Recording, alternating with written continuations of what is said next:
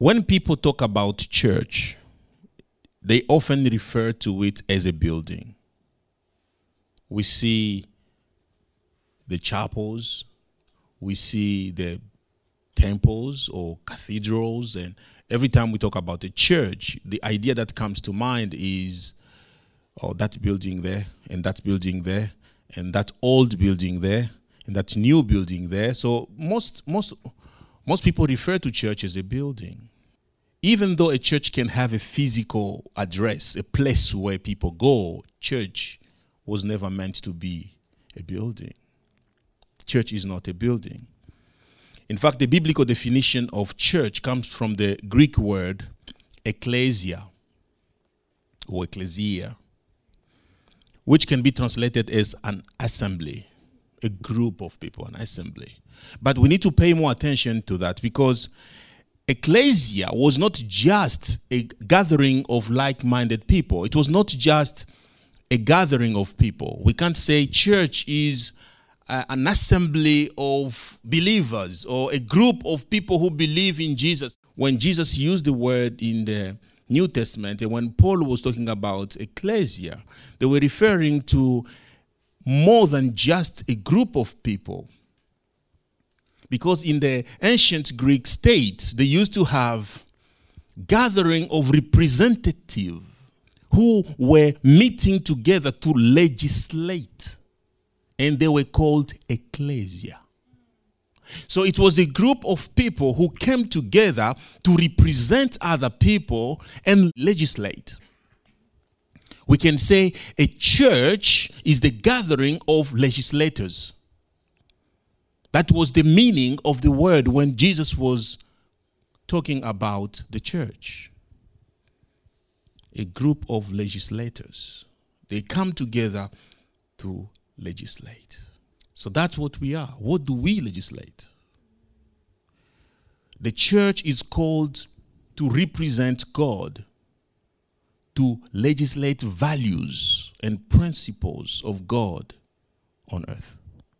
The church is the group of people who are supposed to bring healing where there is brokenness, to bring God's perspective where there is confusion, to bring eternal plan of God into time, to bring heaven to earth. The church is a group of legislators who are supposed to shape the culture, to establish the kingdom of God to earth, to speak truth where there is confusion. So you can see that the definition of church is not just a group of believers or people who are like minded people, or just a group of people who call themselves Christians. They have a mission to legislate. So in the New Testament, the word church refers to two kind of churches. There is a global church and there is a local church. And they are all called church in, in the New Testament.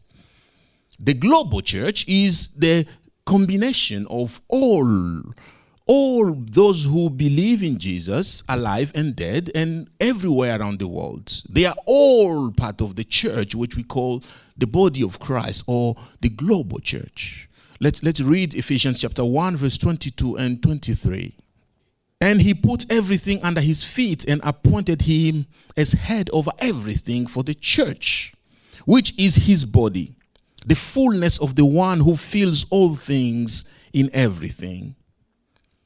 God appointed Jesus and put everything under his feet. Then watch this. He appointed Jesus as the head over everything for the church.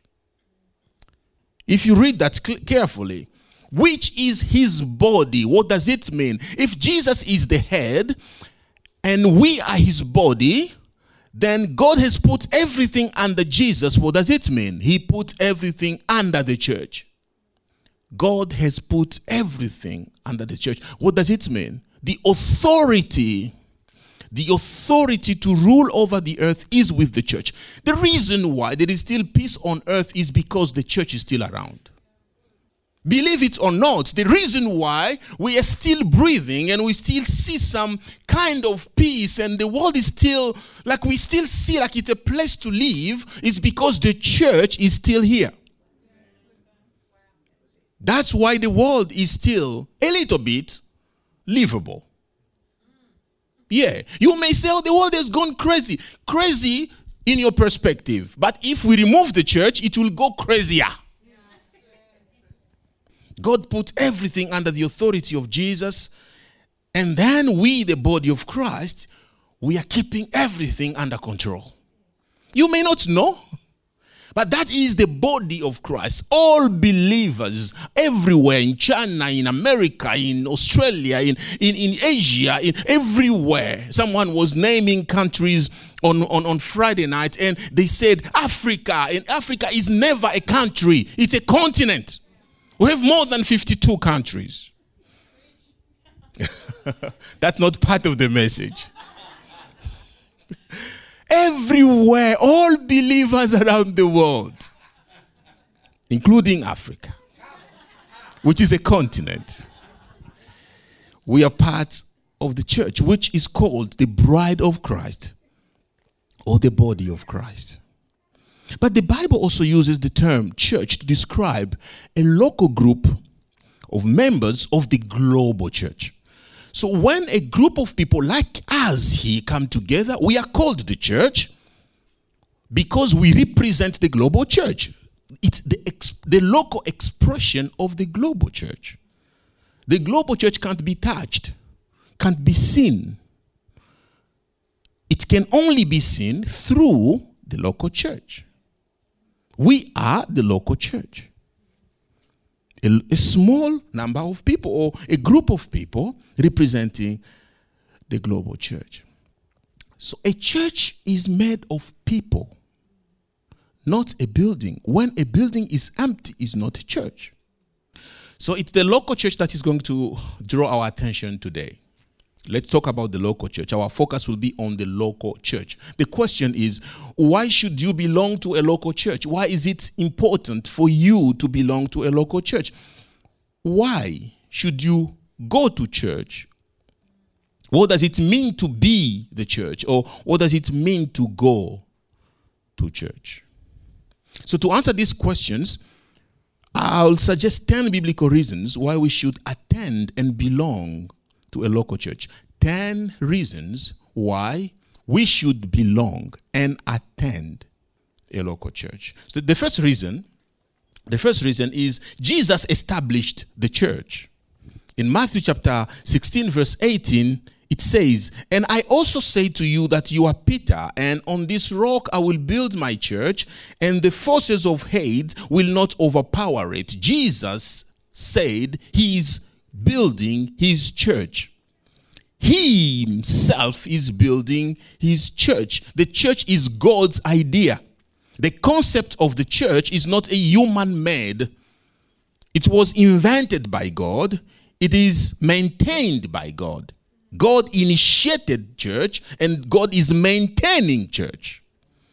It's not a human, even though some people have been used to build some aspect of the church. Paul was used Peter was used, but they were not building it. Jesus, he's building his church. And he continues to use people today who make themselves available to build his church. It is his concept, it is his initiative. Even some people may feel like they own the church. I know in history, we had people who made of the church their own property. They made of the church their own system. The church was never intended to be a human property, it is God's idea, it is God's initiative. The second reason is the early church gathered regularly. Regularly, they went together. They went to church. They gathered together. Acts chapter 20, verse 7. On the first day of the week, we assembled to break bread. On the first day of the week, they came together to break bread. So the question should not be if you should go to a particular place at a specific day of the week. The question should be should I gather with other believers on a specific day of the week? Should I gather? Should I attend? Should I go and meet those people on a specific day of the week. Maybe you, when you are preparing to go to church, you are thinking, should I go there again? Should I just change the way you think about it? Should I go and meet those people? Should I go and gather with those people and do the things we do together there? It's the gathering that makes church. The gathering, not the sound system. No, all this we do is they, they are there to facilitate our gathering. The microphones are here to facilitate our gathering. But this does not make church. The lights does not make church. We make church. You make church. Your presence makes church. Three, church buildings matter. Does it sound like a contradiction, isn't it? I've just said that it, it, no, it doesn't make church, and then I say it matters. yes, they matter. Every day, uh, Act chapter 5, verse 42, every day in the temple complex, uh, in various homes, they continued teaching and proclaiming the good news that Jesus is the Messiah. Buildings are essential because they provide a consistent meeting place for Christians. And it's, it's also a neutral gathering place. We, we, we have different lifestyles as people. We de- design our homes differently. We, we live a completely different uh, lifestyle. If we say we're going to gather at your place every Sunday, you may not be comfortable to receive all of us every Sunday and to impose us to remove, take our shoes off when we get at your door because that's your lifestyle. People should remove their shoes at the door. Yeah. they should. so a church is a neutral place where we don't impose our personal lifestyles. We come here, different background, we come together to worship together. So the, the place is also important. And many church buildings are valuable. It's that they, they are multi-purpose buildings. They they they are used as a hub for the community. They as as youth uh, centers where they come and, and, and learn and, and have these activities and, and children activities and all those things are needed. So the, the, the church building is necessary for the community. So I did not say that we don't need church buildings. I just said church buildings are not the church. They don't make the church. We still need them, but they are not the church. So we are good on that. I clarified my. You're welcome. Four, a warning not to stop. In Hebrew chapter 10, verse 25. Not staying away from our worship meetings, as some habitually do, but encouraging each other, and all the more as you see the day drawing near. Jesus assumed that everyone who follows him will go to those meetings. You should go and meet other believers. Those who love Jesus, those who follow him, love his church. If you love Jesus, you love his church. You love the people he loves, his body, the church. So he gave us the instruction not to stop going because that happens often. Some people seem to be staying away. We, we, we don't know why. The Bible doesn't give us the reason they were doing it back then. And we don't know why some people do it still today. Some people just decide not to join the gathering for one reason or another. You may have your own reasons. Maybe you've been hurt by the church. Maybe your life is just too busy. Or maybe, or maybe someone said something to you did not like. Or maybe someone looked at you the way you didn't like. Or someone smelled the way you didn't like.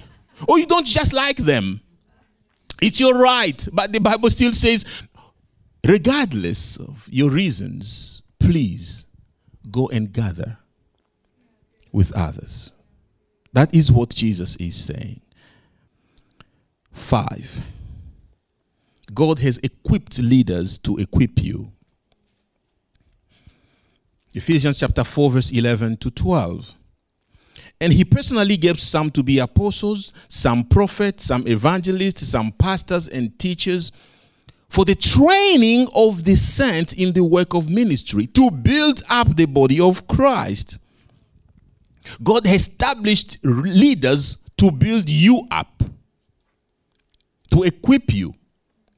Then he gave some to be apostles, some to be teachers, some to be pastors, some to be to be to be to be evangelists. And all these people do different things, but their mission is to build you up. It's for you. It is for you. These people are there to build you up. So you need to go there because there are people who are waiting for you to serve you. There are people who are waiting for you to build you up. I think some people avoid church because they don't want to be built up. I think some people don't really like the idea of being told what to do or to be challenged or of what they need to become. They, they are comfortable in where they are. And God is saying, No, I've established some people. I've established some people to help you move from point A to point B. Go there, they will tell you. And when you came, you come here, I tell you. you are welcome. God has established leaders to tell you, to equip you you know, some people may say, I'm mature. I'm a mature Christian. I don't need to be taught. I can read the Bible for myself. I can teach myself. I, I have podcasts, I have books, I have the Bible in five versions at home. I can interpret Greek and, and, and I can interpret Hebrew and some um, Aramaic and I know things. I've been going to church for 30 years. What do you want to tell me? Oh, that is where the danger comes in. There is a difference between self teaching and self feeding. Self teaching is when you establish yourself as a teacher, which means you can interpret for yourself and apply for yourself, and you are accountable to yourself. But the danger of self teaching it brings sometimes arrogance. But self feeding is different. Self feeding is you still research, you still bring, you still read, you still open the Bible, and you allow God to feed you. You still search for it. But you allow other voices to speak. You allow other interpretations, you allow other opinions because you are not self teaching. And God has established some people to be teachers of the word. There are people who are there to teach the word by the Holy Spirit. They have the gift of teacher, teaching. Why not listen to them? So self feeding is good. Self feeding is good. But self teaching is dangerous. Self feeding means you go to church, you open your Bible at home, you, you read it, you listen to this, you, you, you, feed yourself. You are a mature person, you can feed yourself. But self teaching is dangerous. That's where that's how that's how we come up with heresies. Let me be clear. Uh, this is not just about church members. Even teachers of the word should be taught, should allow other voices to speak in their lives. We get heretic theology when someone goes in the closet and comes and say i've received this revelation from god without other people checking it and they begin to say this is what god wants for you guys who is around you to check if it's biblical? Uh, no, no. God, God spoke to me. We get heretic teachings when even the teacher is not being taught. Good teachers should be taught by other teachers. And every teacher should keep another teacher accountable. And we keep each other's account each other accountable. What you say there, I think this reference is wrong. I think that one is yeah, that's good. That's good. We keep each other accountable. Six, God has equipped other believers to build you up. Romans chapter 12, verse 6 to 8. According to the grace given to us, we have different gifts. If prophesy, use it according to the standard of one's faith. If service, in service. If teaching, in teaching. If exhorting, in exhorting. Giving with generosity. Leading with diligence. Showing mercy with cheerf- cheerf- cheerfulness. Even Corinthians chapter, First Corinthians chapter 12, 4 to, 4 to 12, also mentions some gift of the Holy Spirit in the church, for the church. So every one of us has some gifts, and God has given you those gifts so that you can help each other. We can help to build each other. It's not just up to the leaders to, to, to equip you, it's also up to each other to build each other. And when you have something, you bring it, the other one brings it, and we build each other. God designed the church so that we can build each other. If you stay away, not only you are holding back what you have, you are also staying away from what others have to build you up. We complement each other, we, we feed each other through different gifts. One will sing, one will make some coffee, another one will stand at the door, another one will, will clean up, another one will uh, organize the seat, and we, we do different things. And someone will be on the machines there, someone on the camera, someone on, on the projection, and we, we all make church to be church. That is church. When all those aspects come together, we have church. Have church. Seven, God has equipped you to serve others. In Matthew 25, 16 to 18, the servant who received the five bags of silver began to invest the money and earned five more. The servant with two bags of silver also went to work and earned two more. But the servant who received the one bag of silver dug a hole in the ground and hid the master's money. 24. Then the servant with the one bag of silver came and said, Master, I knew you were a harsh man, harvesting crops you didn't plant and gathering crops you didn't cultivate. I was afraid I would lose my, your money, so I hid it in the earth. Look, here is your money back. But the master replied, You wicked and lazy servant. If you knew I harvested crops I didn't plant and gathered crops I didn't cultivate, why didn't you deposit my money in the bank? At least I could have gotten some interest on it. Then he ordered, Take the money from this servant and give it to the one with the 10 bags of silver. The story here is talking about a master who is Jesus, who gave us different gifts and different opportunities. In this story, the one who received five, doubled it. He, he, he invested it and it became a double. The one who received two worked on it and it became four. The one who received one, I don't know if he was jealous, the Bible doesn't say, or he was just lazy, the Bible doesn't say. But what we saw, we, what we see here, he, he was, he had some issues with the way things were going on. He complained about the system. I know you, master, you, you, you take stuff you don't, that don't belong to you. I, I know you, master. Like he had some issues with the system. And you know what happened to him? It was taken from him. I, I don't know what God has given to you. I know you have something.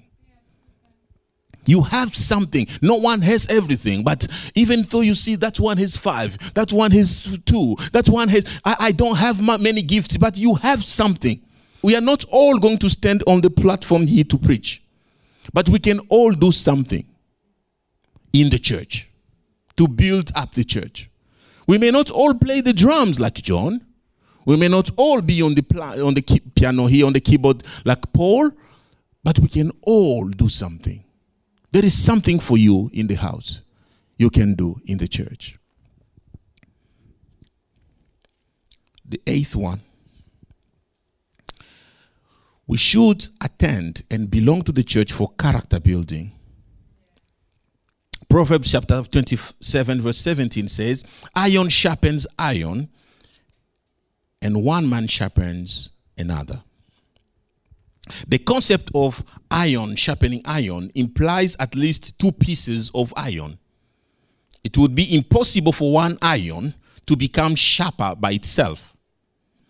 The process of helping someone else it becomes effective when you have two people three, four, five together. You know what? When we come together, that way we shape our characters.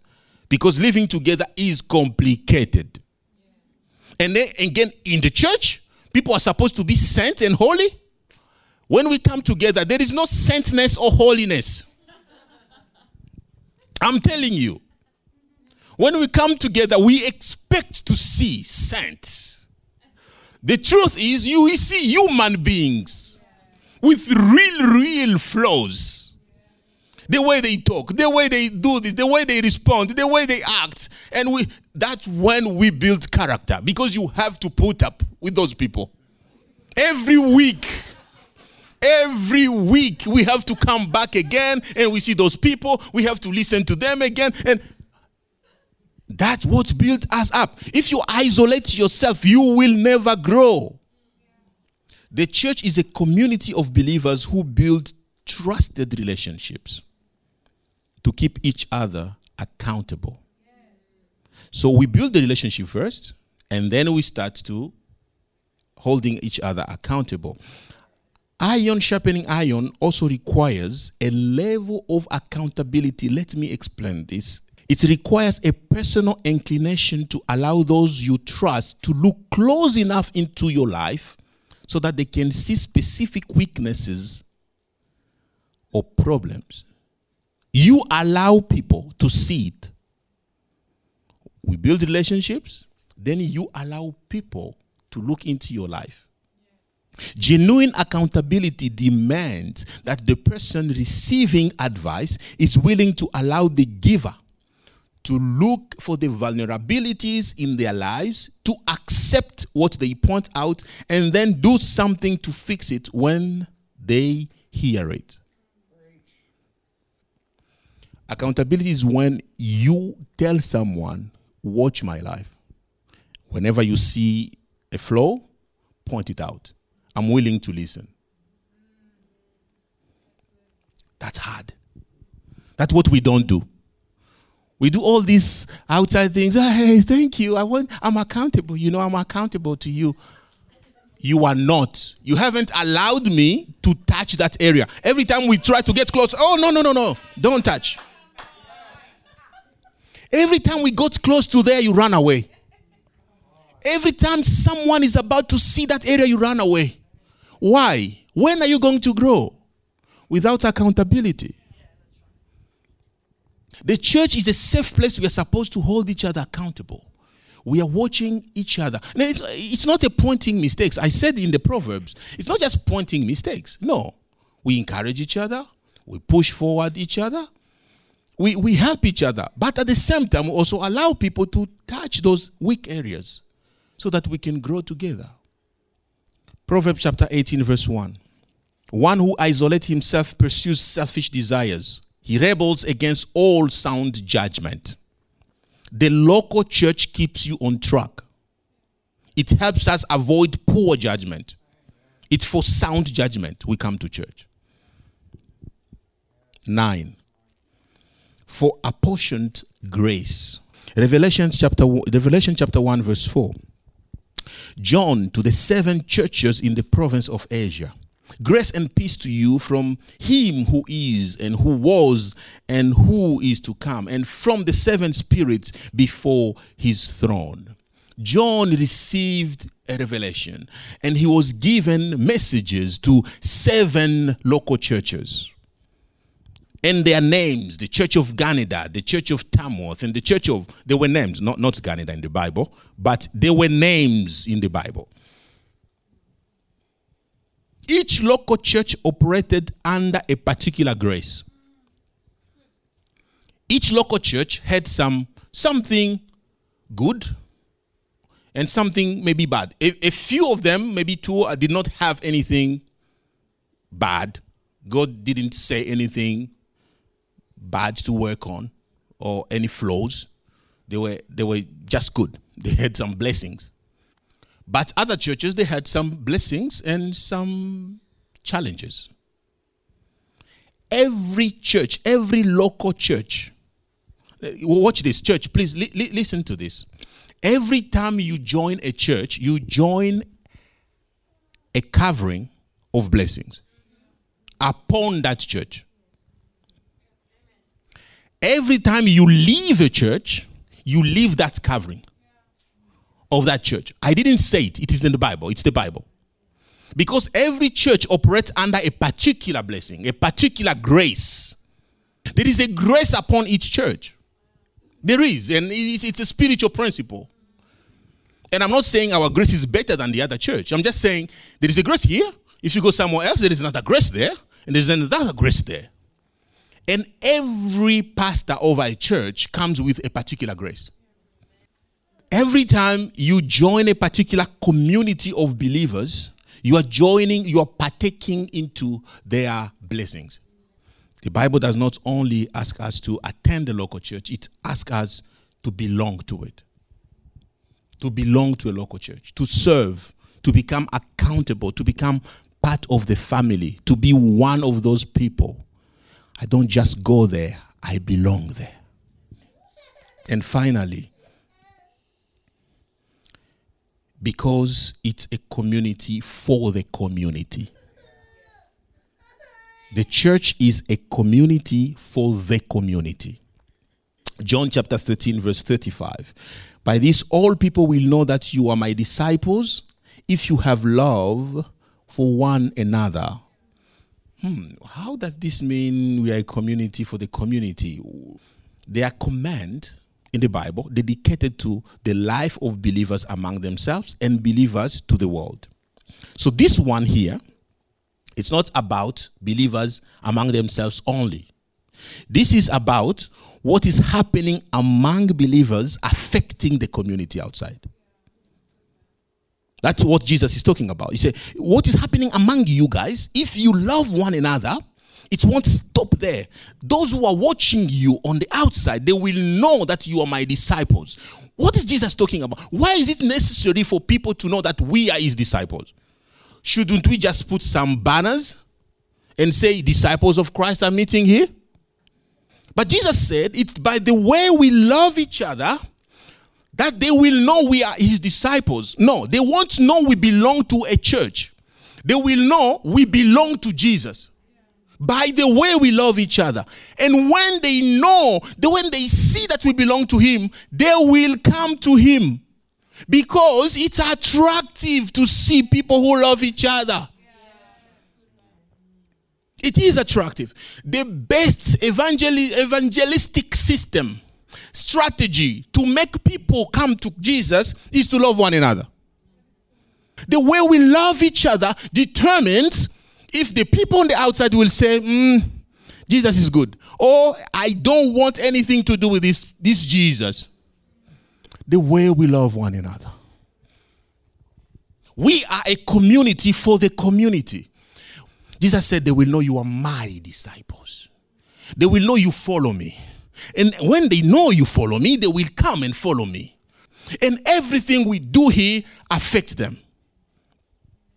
If we forgive each other, it affects them. If we speak kindly to each other, it affects them. If we stop coming, it affects them. If you criticize the church, it affects them. If you criticize your sister or your brother, it affects them. If you become arrogant, it affects them. Everything you do against the church affects them. What the Bible says is by the way we treat each other, that when they will see, that is attractive. These people love one another. The church is divided. The local church, local churches are divided. Baptists can't speak to Pentecostals. There are people who cannot step in this building because we are too noisy, because your pastor wears jeans. Not just jeans, broken jeans. There are people who can't go, can't even say hello to Catholics. No, no, no, no, no. Those that's a cult. There are people who they are Pentecostal who judge Baptist. No, they don't speak in tongues. They are not spiritual enough. Who told you you are the judge of spirituality on earth? You don't have the spiritual meter to know who is hot, who is cold, who is going to heaven, who is not. You are not. Leave that to God. As long as we all worship Jesus, we are going there to heaven. There is this bottom line. We are all confessing Jesus. We are all his disciples. Those differences, I know it's a big deal. I know. I know. I know it's a big deal, but it doesn't make us more Christians than others. The point is, our opinions are not building the church. Our different opinions are not building the church of Christ. At least they can build religion, our opinions can build religion, they can build organizations, but not the, the church of God. By our love, they will know we are his disciples. But by the way we listen to each other, by the way we accept each other, by the way we understand each other, we forgive each other. We can go on and on and on, but the bottom line, the, the, the bottom line is we are the church, the community for the community.